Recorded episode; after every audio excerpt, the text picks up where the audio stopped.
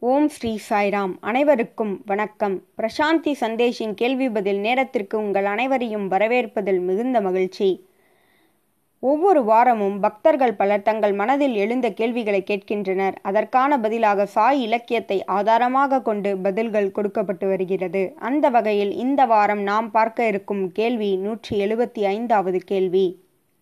What is the first step in sadhana and what is the ultimate step or last step in sadhana இந்த பக்தருடைய கேள்வி என்னவெனில் சாதனாவின் முதல் படி என்ன? சாதனாவின் இறுதியான நிலை அல்லது இறுதிப்படி என்ன? இதுவே இந்த பக்தருடைய கேள்வியாகும். பொதுவாக நாம் தியானம் புரியும் பொழுது என்ன செய்வோம் என்றால் ஒரு புகைப்படத்தையோ அல்லது ஒரு சிலையையோ நம் முன் வைத்து அதன் மீது நம்முடைய எண்ண குவியலை செலுத்துவோம். உண்மையில் சொல்லப்போனால் இது தியானமில்லை. பிறகு எது தியானம் என்று நீங்கள் கேட்டால் பொருளற்ற நிலை. அதாவது முதலாவது நிலை ஒரு பொருளை உதாரணமாக மெழுகுவர்த்தியோ அல்லது தெய்வத்தின் உருவத்தையோ முன்வைத்து அதன் மீது நம்முடைய எண்ண குவியலை செலுத்துவோம். இது முதல் நிலை. இறுதியான நிலை பொருளற்ற நிலை.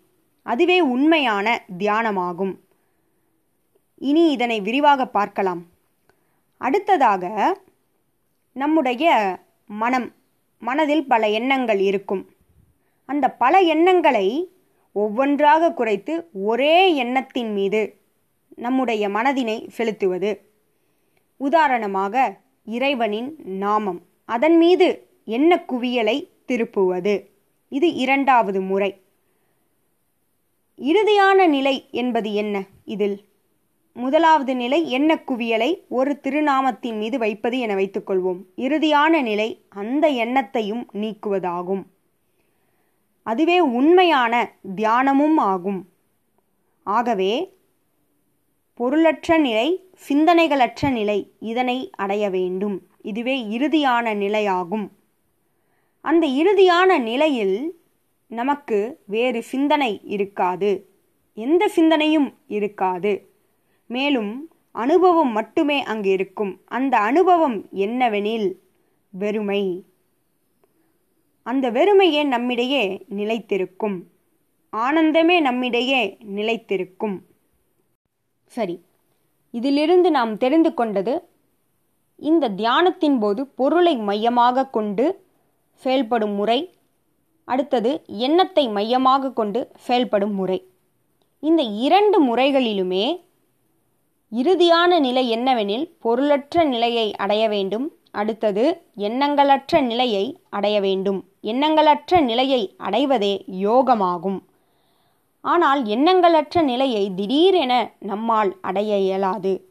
அது ஒவ்வொன்றாக ஒவ்வொரு நிலையாக ஒவ்வொரு சிந்தனைகளையும் கைவிட்டு பிறகு அந்த திருநாமத்தை மட்டும் நாம் சிந்திக்கிறோம். அடுத்த நிலை என்னவெனில் அந்த ஒரு பெயரையும் நாம் கைவிடுவதாகும். திருநாமத்தை நாம் கைவிடுவதாகும். சிலர் என்ன விவாதிப்பார்கள் என்றால் இறைவனின் திரு உருவமும் திருநாமமும் இல்லாது பிரம்மத்தை அடைய இயலாது என்று சொல்வார்கள். அது உண்மைதான் ஆனால் அது முதல் நிலை. இதை நாம் தெளிவாக புரிந்து கொள்ள வேண்டும். புத்தரும் மகாவீரரும் எந்த கடவுளையும் வணங்கவில்லை. நிர்வாணா என்ற நிலையை அடைந்தனர். நிர்வாணா என்றால் சூனியம் வெறுமை என்ற நிலையை அடைந்தனர்.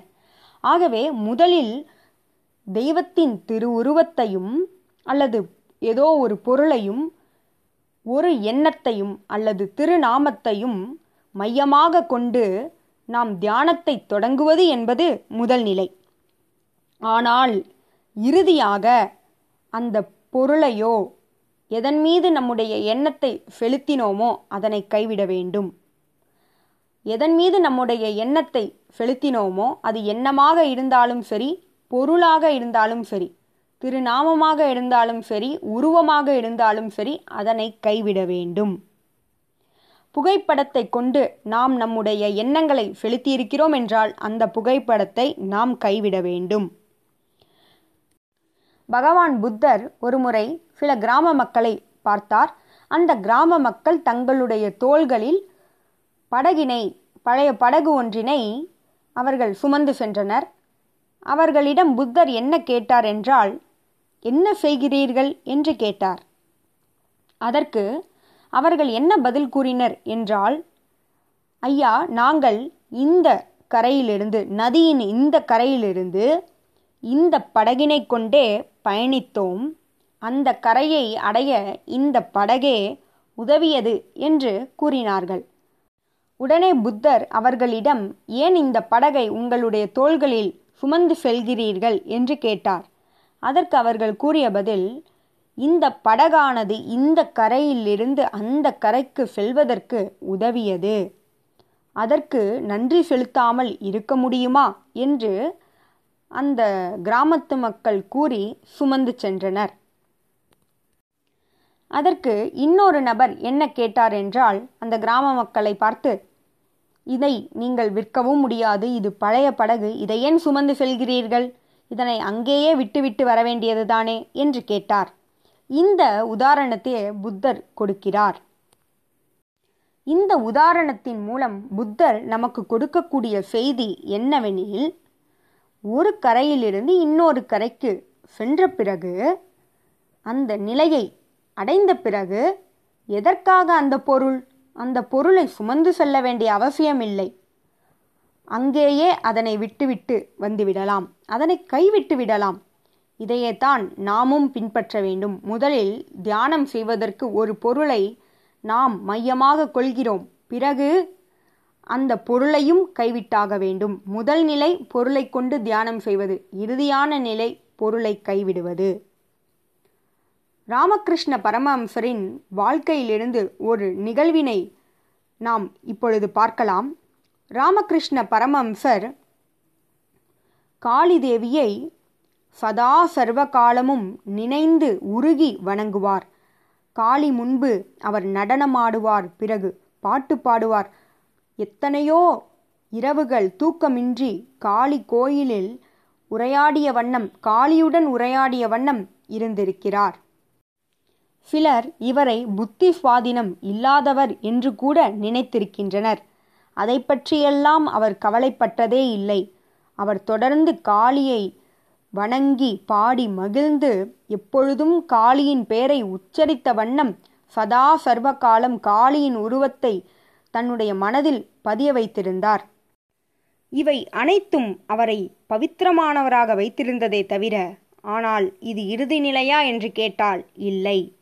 ராமகிருஷ்ணரும் அவருடைய இருதயத்தின் ஆழத்தில் எதையோ இழந்ததைப் போல முழுமை பெறாததைப் போல உணர்ந்தார். அப்பொழுதுதான் தோத்தாபுரி என்கின்ற குருவானவர் அவருடைய வாழ்க்கையில் நுழைந்தார். தோத்தாபுரி அவரை அடுத்த நிலைக்கு இட்டுச் சென்றார். ராமகிருஷ்ண பரமஹம்சரை அவர் வேண்டிக் கொண்டது என்னவென்றால் காளியின் உருவத்தை கைவிட வேண்டும் என்று கேட்டார். ராமகிருஷ்ண பரமஹம்சர் ஆச்சரியமடைந்தார். என்ன? காளியின் உருவத்தை கைவிட வேண்டுமா? அது நிச்சயம் முடியாது என்று கூறி நடுங்கத் தொடங்கினார். ஆனால் தோத்தாபுரி அவரை அதனோடு விடவில்லை. இங்கே பா உன்னுடைய மனதில் நிலை பெற்றிருக்கும் நாமத்தையும் உருவத்தையும் நீ நிச்சயம் இதனை கைவிட வேண்டும் என்று கூறினார். இதனை கேட்ட உடனே ராமகிருஷ்ண பரமஹம்சர் அழத் தொடங்கினார். தேம்பி தேம்பி அழுதார். அவர் கோயில்களின் கதவுகளை மூடிக்கொண்டார். காளிதேவியிடம் அமர்ந்து அவர் எப்படி நான் இதை செய்வேன்? என்று அவர் அழுது கொண்டே இருந்தார். அப்பொழுது தோதாபுரி மீண்டும் அவரை இந்த நாமத்தை நீ கைவிட வேண்டும். செல் காளியிடம் இருந்து அனுமதியை பெற்று வா என்று கூறினார். பரம அம்சரும் காளியிடம் தியானத்தில் இருந்தார். சிறிது நேரம் கழித்து அவரும் தோத்தா கூறினார் என்றால் காளி எனக்கு அனுமதி கொடுத்தாள் என்று கூறினார். இங்கு காளி தன்னுடைய வாய் திறந்து சொல்லவில்லை. ராமகிருஷ்ண பரமஹம்சரின் இருதயத்திலிருந்து அவருக்கு இந்த அனுமதி கிடைத்தது. ஆழத்திலிருந்து இறைவனின் குரலை இதயத்தின் ஆழத்திலிருந்து கேட்கலாம் என்பதற்கு இது ஒரு சான்று.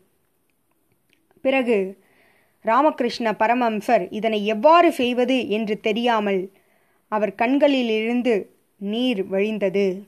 அப்பொழுது தோத்தாபுரி என்ன கூறினார் என்றால் இங்கே பார் உனக்கு ஒரு நாள் நான் உனக்கு ஒரு நாள் கொடுக்கிறேன். அதற்குள் நீ இந்த முடிவினை எடுத்துவிடு.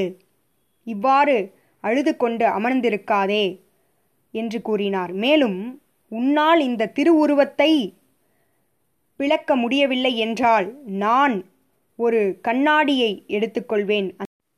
கூர்மையான கண்ணாடியினை கொண்டு உன்னுடைய இரண்டு புருவத்தின் மையப்பகுதியில் மூன்றாவது கண்ணினை நான் பிளந்து விடுவேன். புருக்கிஸ்தானா என்று அதனை அவர் கூறினார். உருவமானது பிளக்கப்படும். உன்னை விட்டு நீங்கிவிடும் என்று தோத்தாபுரி கூறினார். ராமகிருஷ்ண பரமம்சர் நான் எவ்வாறு இதனை பிளப்பது என்று கேட்டார். அதற்கு தோத்தாபுரி என்ன கூறினார் என்றால் நீயே இந்த உருவத்தை உருவாக்கினாய் அதேபோல் ஒரு கத்தியையும் உருவாக்கு உன்னுள் உருவாக்கு. அந்த கத்தியை கொண்டு நீ உருவாக்கிய திரு உருவத்தை காளியின் திரு உருவத்தை பிளந்துவிடு என்று கூறினார். ராமகிருஷ்ண பரமஹம்சர் தோத்தாபுரி கூறியதைப் போல செய்ய முயன்றார். தோத்தாபுரியின் அருளையும் தரிசனத்தையும் பெற்றதில் அவர் மகிழ்ச்சி கொண்டார். ஆனால் பரமஹம்சரால் அதனை செய்ய முடியவில்லை. தோத்தாபுரி அவர் சொன்னதைப் போல கண்ணாடியை கொண்டு அவருடைய இரு புருவத்தின் மையப் பகுதியை கிழித்தார். உடனடியாக ராமகிருஷ்ண பரமஹம்சரை நீ உருவாக்கிய உருவத்தை பிளந்துவிடு என்றார். உடனே அவரும் பிளந்து விட்டார் கண்களில் இருந்து நீர் வழிந்தது. ஆனால் அந்த உருவமானது தூள் தூளாக ஆனது. அந்த உருவமானது சென்ற பிறகு கண்ணீர் இல்லை. அவர் சிரிக்கத் தொடங்கினார் நடனமாடத் தொடங்கினார். அங்கு அழுகை இல்லை. இப்பொழுது தோத்தாபுரி நான் கிளம்புகிறேன் நான் இங்கிருந்து செல்கிறேன் என்று கூறி அவரிடம் உனக்கு என்ன நிகழ்ந்தது? என்று ஒரு வாக்கியத்தில் கூறு என்றார். அதற்கு Ramakrishna Paramahamsa the last barrier dropped இறுதியாக இருந்த தடையும் நீங்கிவிட்டது என்று கூறினார். ஆகவே இந்த உருவமானது முதல் நிலையே இறுதி நிலையில் இந்த உருவத்தை நாம் கைவிட வேண்டும் என்பதற்கு ராமகிருஷ்ண பரமம்சரின் வாழ்க்கையின் நிகழ்வே நமக்கு சான்றாக இருக்கிறது. இந்த கேள்விக்கான பதில் முதல் நிலையில் பொருளையும் வைத்துக்கொள்ளலாம் எண்ணங்களையும் வைத்துக்கொள்ளலாம் ஒரு எண்ணத்தையும் ஒரு பொருளையும் வைத்துக்கொள்ளலாம் ஆனால் இறுதி நிலையில் எண்ணங்களற்ற நிலையை நாம் அடைய வேண்டும். உருவமற்ற அருவமற்ற இறைவனை அடைய நாம் எண்ணங்களற்ற நிலையை அடைய வேண்டும். இதை நாம் நினைவில் கொள்வோம். நன்றி. இதுபோல பல கேள்விகளோடு உங்களை அடுத்த வாரம் சந்திக்கிறேன். ஜெய் சாய்ராம்.